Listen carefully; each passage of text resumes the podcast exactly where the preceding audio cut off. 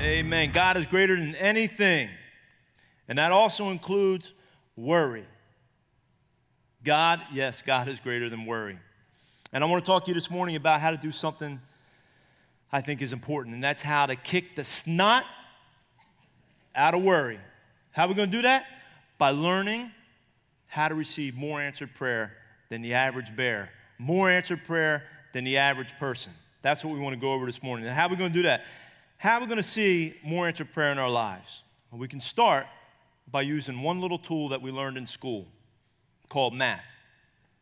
You see, if we were both salesmen, let's say you and I were both on the same sales team, we had to sell a product. And in order to sell that product, we had to go to knock on doors every single day. But I only knocked on two doors a day, while you knocked on a hundred. So who do you think is going to sell more products? The person knocking on two doors or the person knocking on a hundred? It's simple, right? It's obvious. It's mathematics. The person knocking on a hundred doors a day stands a better shot of selling more products. How about prayer? It's the same way with prayer. Who stands a better chance of seeing more answers to prayer? The person that seldom prays or the person that prays about everything? I'm just telling you, mathematically, it's the person that prays about everything, right? And that's just what the Word of God says in uh, Philippians. Philippians four six. Don't worry about what? Anything. Instead, pray about everything. Don't worry about anything, God says. Instead, pray about everything. Tell God what you need and thank Him for all He has done. That's God's antidote for worry. In other words, worry less, pray more. Worry less, pray more. But some people might say, well, you know what, Chris? I don't know if I can pray about that, you know, like a parking spot or your golf swing or how to cook an omelet or whatever, all these crazy things I've prayed for, right? They say, I don't know. I, I've had people literally tell me, I don't know if I can pray for that. I don't want to bother God. I'm like, bother God. Philippians four six says, pray about everything. Don't worry about anything. That's one of the biggest lies and the biggest hindrances to answers to prayer is I don't want to bother God. Don't let anybody ever tell you you're bothering God when you're praying. Because you're not. God wants you praying about everything. It's in His Word. And it's a secret to defeating worry, prayer. I speak of a story when I got a call from Josephine, Josefina from Italy. Uh, she resides in Pleasantville. She called me one morning, Mister Chris, I got a leak in my roof. All worried, all distraught. I said, Josefina, don't worry about it. We'll get it squared away. We'll take care of it. I know a roofer in the church. I go right to the roofer. I say, hey, bro, can you go look at this widow's roof in Pleasantville and let me know, you know, what we can do?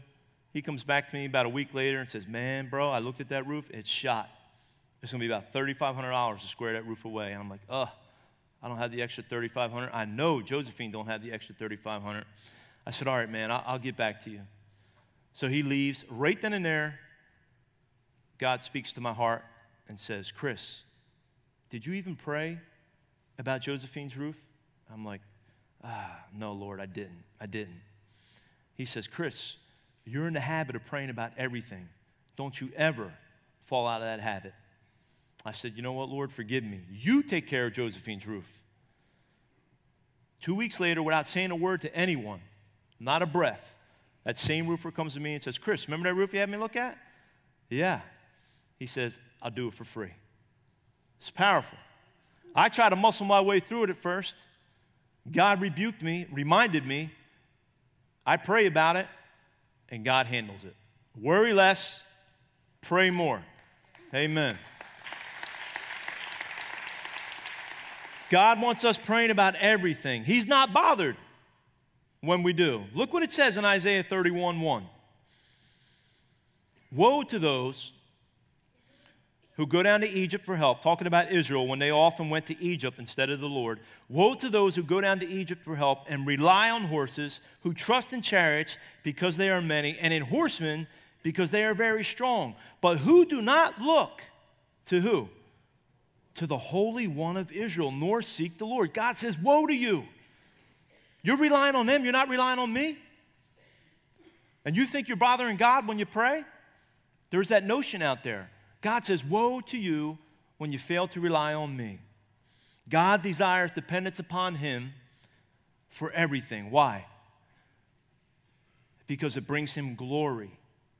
It brings God glory when you live a lifestyle praying about everything. When you live a lifestyle worrying less, praying more, it brings God glory. Not only does it bring God glory, but it reminds you, teaches you, and those watching you that there is a God in heaven who honors and answers prayer. Amen? You don't even have to preach to anybody. You just live a lifestyle praying about everything. You'll be preaching to them because things will be happening. Amen? And they'll say, wow, what is going on? I'm just simply praying about everything, bro. And God is showing up. God desires dependence upon him for everything, and you would not be bothering God. My daughter Shelby often sees me obviously praying about silly stuff, my golf swing or whatever. So she prays about a bike. Uh, no, first she prays about Marty. Who's Marty? He's one spoiled pug. That's who Marty is. And uh, she comes to me and my wife after we already put two Labradors down. We had, we're like, uncle, no more dogs. Because it's tough to put a dog that you've been with for fifteen years down. It's a family member. So here's our daughter coming to us for another dog. No, you got to be out of your mind. You got to be out of your military mind. I ain't taking in no another dog. But she prays, she prays, and somebody gives us a photo of a pug. Not her, somebody else, somebody else that's unrelated. Then we get like, I don't know, an email message. My wife looks at me. I look at her. I'm like, you got to be kidding me. God started moving on our heart. Proverbs twenty-one says, the heart of a king is in the Lord's hand. He turns it any way he wants. You got a little girl praying for a dog. You don't think God's going to respond to that? He just turned my heart, turned my wife's heart, and here's Marty. All up in our face now. And he's here to stay, man. I tried to get rid of him a couple times, but my daughter Lauren, just the other night, at August Rush, we got the after party, off the hook after party. Kids are killing each other with the pillows and just having a grand old time. Lori comes to me and says, hey, I'm going to take Lauren home because she's worn out, tired, you know. She, uh, just be better for her to go to bed early because Lauren does struggle getting up early sometimes. So I go into this after party. They're having a good old time. I got to tell my eight-year-old daughter, honey, you're going to go home with mom. What do you think Lauren does? Starts bawling. She starts crying right on the sidewalk over here. I said, hold on, honey. Let's not worry about it. Let's pray about it. Hold my little daughter. Nobody's around. I said, Lord, if it's your will for Lauren to stay at this party, you make a way for her to stay. Then we just go. She stops crying. We go all around this place. Can't find my wife. She's around, probably looking for me. But God had it where we couldn't run into each other, right? I said, Lauren, you're going back into the party, girl. She goes into the party. Then I run into Lori. I said, where's Lauren? I said, look, I looked all over for you. She's back in the party. Let her go. And then God, I chalked that up as answered prayer. Amen. It's good for our children to see us dependent on God for everything, not for just the big things, but for the little things. Worry less, pray more. And when you worry less and you pray more, you're doing exactly what God wants you to do. You're not bothering God. And here's something huge, the biggest takeaway that you're going to get from this morning. The biggest blessing. If you live a lifestyle praying about everything, worrying less, praying more, God promises to you, to that specific person, something huge. Look at me with Lamentations three twenty-five. Incredible verse. The Lord is good to who? The Lord is good to those who depend on him, to those who search for him, to those who make a conscious decision, depend on God rather than depend on their own horses, their own chariots, and their own strength. God says, because you're making a conscious decision to depend on me and me alone, I'm going to be good to you. It doesn't say God's good to the perfect, right? It doesn't say God's good to the religious. I've been down that route and prayed and prayed and got no results. I used to pray written prayers over and over and over and over and over and over again. God says, I'm good to those who depend on me. I'm good to the imperfect. I'm an imperfect person up here that's made a lot of mistakes, but I depend on God, and God keeps showing up in my life, not because I'm a pastor, not because I'm perfect, but because I depend on God for everything. I'm talking everything. God is good to those that depend on him. Through how? Through the means and the mechanism of prayer. That's how you're supposed to depend on God, through prayer as a father. So what does that mean? It means prayer was designed to kick the snot out of worry. Amen? Amen. But Lord, why do you want me? Praying about everything. Why do you want me to depend on you? Lord, why? Because I'm the Lord thy God, and I got your back. Just the other day, I get a phone call from a grandmom. The grandmom's crying, almost incoherent on the phone, tells me about her little granddaughter.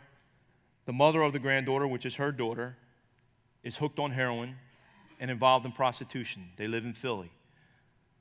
Custody, going to court. The one grandmom is going for full custody. She's the other grandmom who just wants to see her granddaughter, you know, half the time, not asking for anything extraordinary.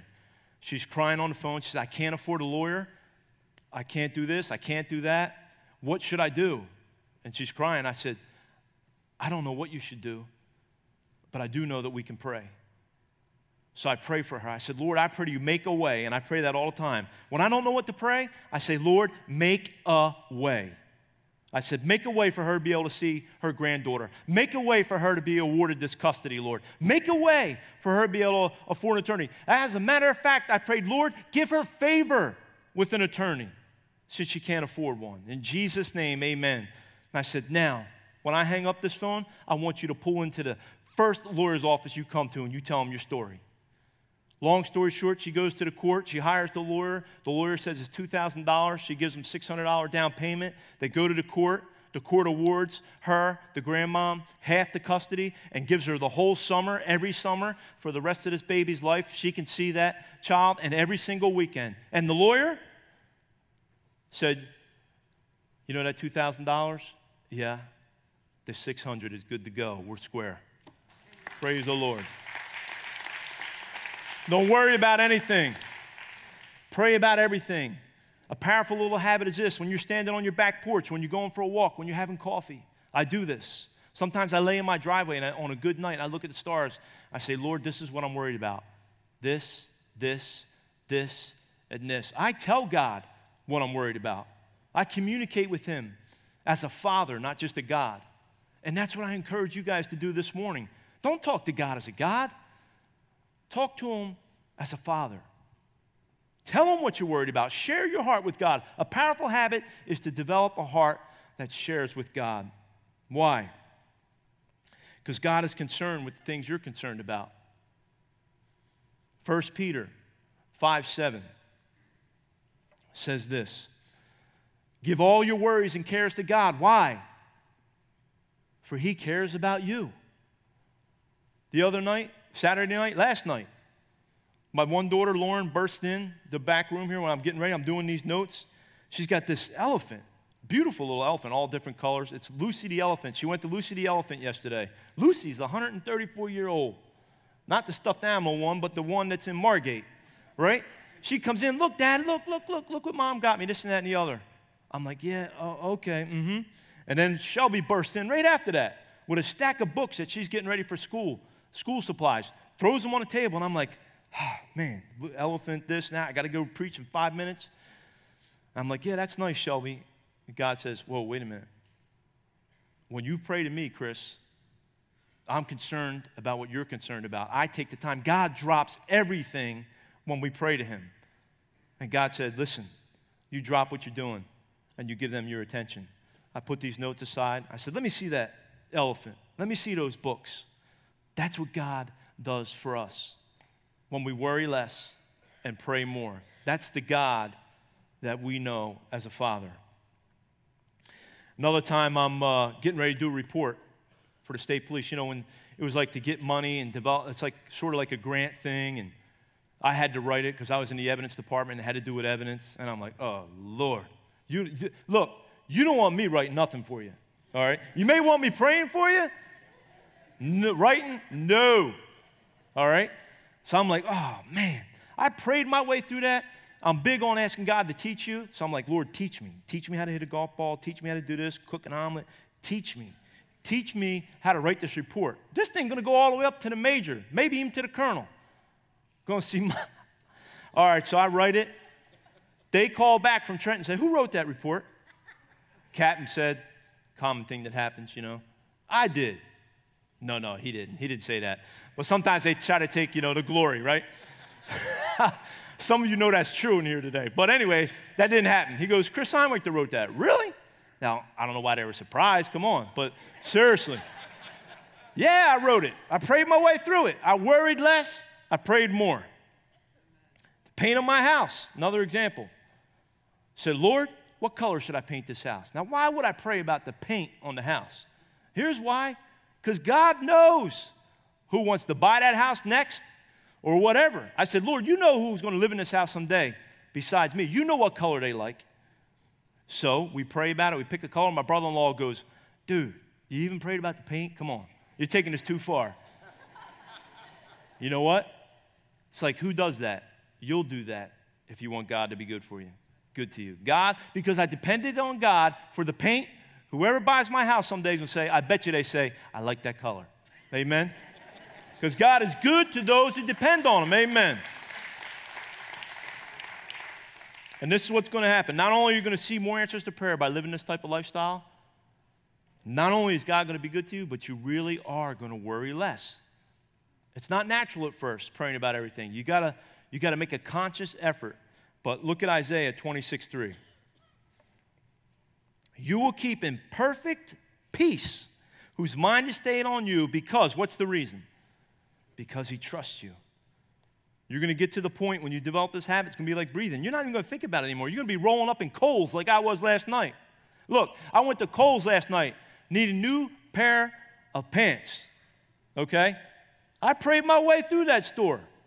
I'm praying around, Lord, you know what color I should wear. You know what to do. I'm constantly relying on God as a father. I'm in Kohl's last night at three o'clock. I come across these. I seen the waist size first. I ain't telling you what the waist size was.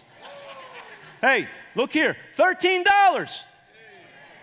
They was marked at fifty-five dollars. seventy percent off and twenty more at the cash register. I said, come on, God, you are good. He's good to those who depend on him. Learn to pray about everything and thank him as you do, Philippians four six. But Chris, what if I pray for the parking spot and he puts me five blocks away? What if I pray for something that don't turn out the way it should? What if I fall into sin? Can I still seek the Lord? Listen, God says to seek him on everything, no matter what, right? If he puts you five blocks away, he's either protecting you from something or someone. And that's where trust comes in. You got to trust God as a father, not just a God, as a father. So if you pray for a parking spot and you get one all the way over here, thank him. That's what the Bible says to do. Tell God what you need and thank him for all he's done. Philippians four six, the latter part of the verse. You thank God. You're not always going to be five blocks away, though. I'm going to tell you that right now. You're going to see more answers to prayer than the average person. But sometimes it may not come out the way you pray. That's because God is engaging his fatherly overlook on you. You have insurance, though. When you pray about things, rather than not praying about them, hey, God is obligated to get involved, to take action. How he decides to do that, he decides to do that. You got to let God be God. So, how are we supposed to pray? Many people say, you know, I don't know how to pray, man. It's awkward. I've, I've discipled many guys. I have the men's Bible study at six a m morning, tomorrow morning, every Monday morning. There have been guys in that group who would not pray out loud, who do not know how to pray, and that's fine. Now they're praying like crazy, but uh, and seeing God show up. How do we start? Because it's not natural. It's natural for us to muscle our way through. We start with an acronym called prayer, P R A Y. Praise is how you should approach God. Thank you, Lord, for allowing me to pray. Thank you for this morning. Thank you for my breath. Thank you for my home. Whatever comes to mind, you approach God with thanksgiving, the Bible says. You be thankful, right? Request. You tell God what you need. I don't care if it's a flat tire. I don't care if it's a hamburger. I don't care if it's a milkshake. You all heard that story with the milkshake at Chick-fil-A. I don't care what it is. You pray about it. You're giving God an opportunity by praying about it to be good to you. Then you admit, if you feel there's anything wrong that you've sinned against God, here's the coolest thing. You confess it to God. First John one nine. says if we confess our sins to God, he is faithful and just to forgive us and to cleanse us from all unrighteousness. Like the undriven snow. That's what you're like when you confess your sins to God. You are clean, pure. And, and the Bible says in Hebrews eight, I don't have that verse up, but it says, God will remember your sins no more. So you praise, you request, you admit, and then you yield. You yield to God's will, just like Jesus did. Not my will be done, Lord. Your will be done. And how should we speak to God? Here's a simple example. Exodus thirty-three eleven. The Lord would speak to Moses. How? Face to face, as one speaks to a friend. God wants to speak to you as a friend. He wants to get intimate with you. So if you're praying, you might say something like, Lord, I don't know how to write this report. But Father, you know how to write this report. You know who's going to read this report. You know where the mistakes are. Thank you, Lord, for directing me. Always throw thanksgiving into your prayer. It's powerful. Powerful, powerful, powerful. Matter of fact, I'm going to show you something. This book right here, book them, Dano.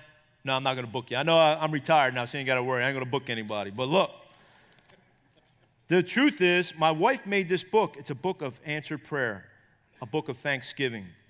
Powerful little book. Another step in learning how to live this lifestyle is to remember well. When, jo- when the Lord took Joshua through the river, the Jordan River, you know what he told him to do? He said, now go back into the river. Joshua's probably like, hold up, Lord. You just took all of Israel through the river. You want me to go back into that river? Yes, Joshua, I want you to go into the river. I want you to go and pull out twelve stones, and I want you to put them on a riverbank as a memorial of what I've done for you.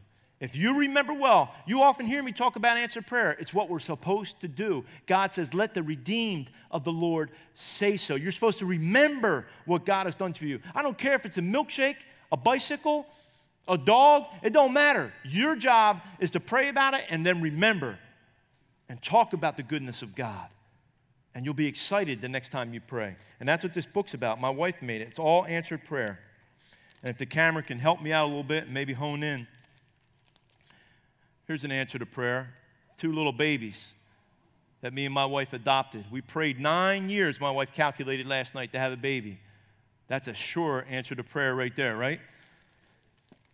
God is good to those who depend on him. What else we got in here? We got all kinds of stuff. Oh, here's one. Shelby wanted to get a bike. So she prays. I pray with her for a bicycle. You know, God is my witness. Somebody dropped off a bike. Say, hey, I found this on the street. Figure you might want to happen. I looked at Shelby. I'm like, yo, we taking a picture of that bike. Hey. God is good. Worry less, pray more. What else we got in here? Oh, I got a good one for you. I go to a Phillies game, or no, I go to a I go to a benefit for a trooper's daughter who was sick in Cherry Hill. Crowded. I'm talking packed.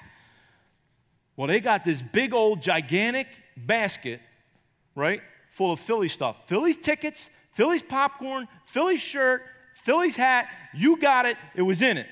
Now, at the table, I'm sitting with a bunch of coworkers, all like, oh, I'm winning them Philly tickets. I got this. I got that. No, I'm getting them. I walk over there, away from those dudes. I walk up to that basket. I'm like, Lord. I put my hands on that basket. I said, Lord, you want me to win this basket? Let me win it, Lord. There's about a thousand people in here. Amen. And I go back, sit at the table, don't tell anybody. Bam. Sit down. They call in the numbers. They're giving away, you know, this thing, that thing, spa. They get to the Phillies thing. Everybody, they start screaming. The guys on my table, I got that one. I got it. I'm sitting all quiet. I think my number was like, I don't know. Let's say it was one, two, three, four. They go, one, two, three, four. I went, bam. I said, I prayed for that. All, the whole table was like, he did what? And I, I said, you guys ain't understand, man. Here, I, I got the ticket. I'll take that basket. Yes, Phillies. Amen. Worry less. Pray more. Remember well. Put it in a book. Make a book. Remember your answers to prayer. What else we got in here? Oh, I'll show you. Crazy Marty. Where were you at? Here you are. All right, so this one here, right? This is when she starts praying. This is at the pet store. That's Marty. Yeah, he's spoiled. Look at this one. What in the world? Anyway, you know, hey. Now he's part of the family. God answers prayer, right? Living a lifestyle of worrying less, praying more is huge, and it's right what God wants us to do. Pray more, worry less. What's our very first step? The very first step is this. Before we even pray, we've got to make sure that our prayer is connected, right? Properly connected. The word connect means to be joined together in such a way that it provides access and communication. If you, if you Google connect, that's what you'll see. Right? So how, what gives us access to God like that? Well, the only way I can explain is one time I had investigated theft. I was in the state police financial crimes unit assigned to the casinos. And somebody literally stole almost half a million dollars from one of those casinos. So I'm in this specialized unit that only did financial crimes. The investigation was gave, given to me. And uh, I found out who did it, how he did it, and I also found out he fled the state of New Jersey, right? So what I had to do next? I got to get a warrant for his arrest. In order to get a warrant, I had to make an appointment with a Superior Court judge, Atlantic County Superior Court judge. Now, I'm sitting in Atlantic County Superior Court judge's personal chambers. I'm talking where he's got all the pictures of his family, family vacations, all that, right across from the judge in his personal chambers. He reviews my case, signs off on a warrant. We get a five hundred thousand dollar warrant signed for this guy. But the thing is, what gave me access to go into that judge's chambers? My position of a trooper obviously gave me access. What gives us access to God twenty-four seven? And not only to God, but to his heart. What gives you access to God's heart? There's only one position in the entire universe that'll grant anybody. It's not being religious. It's not being good. And here it is. I'll give you a little hint. Matthew eighteen. Then Jesus called a little child to him and set him in the midst of them and said, "Surely I say to you, unless you are converted and become what? As a little children, you will by no means enter the kingdom of heaven." That's Jesus Christ, not your friend, your priest, your pastor down the street. That's Jesus speaking. He said, unless you be converted and become like a little child, you'll by no means enter the kingdom of heaven, let alone receive answer to prayer. People pray all the time, but it doesn't mean they're getting results.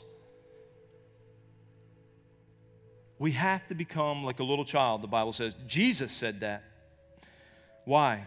What did Jesus do for us that makes the difference? Second Corinthians five, for God made Christ, who never sinned, that's key, because we've all sinned, who never sinned, to be the offering for our sins so that we could be made right with God. How are we made right? Through Christ.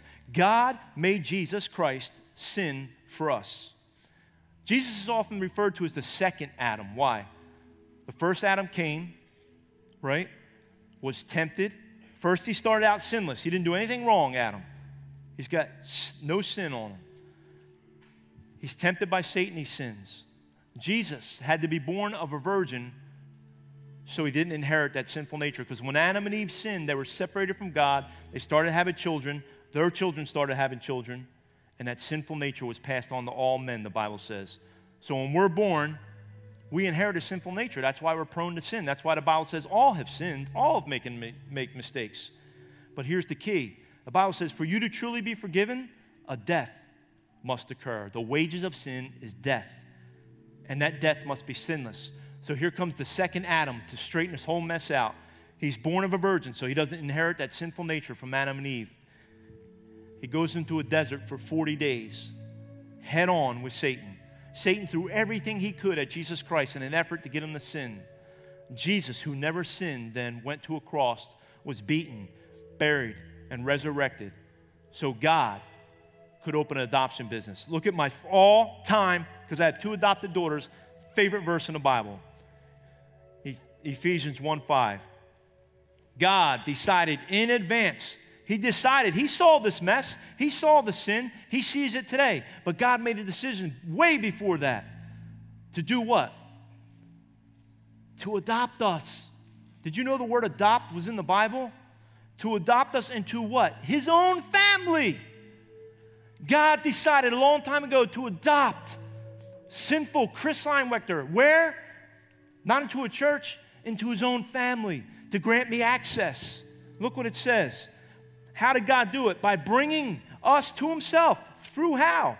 Through Jesus Christ. This is what he wanted to do, and it gave God great pleasure. God crucified his son so that I could have access into his chambers and into his heart. I come through Christ, and I'm adopted. I know God as a father. That's why I can pray about my golf swing. That's why I can pray about a bicycle. That's why I can pray for a grandmom who's saying, I want to be able to see my grandbaby. Why? Why do I have authority? Do I have a gift of prayer? No, I'm a child of God. That's my gift. Amen.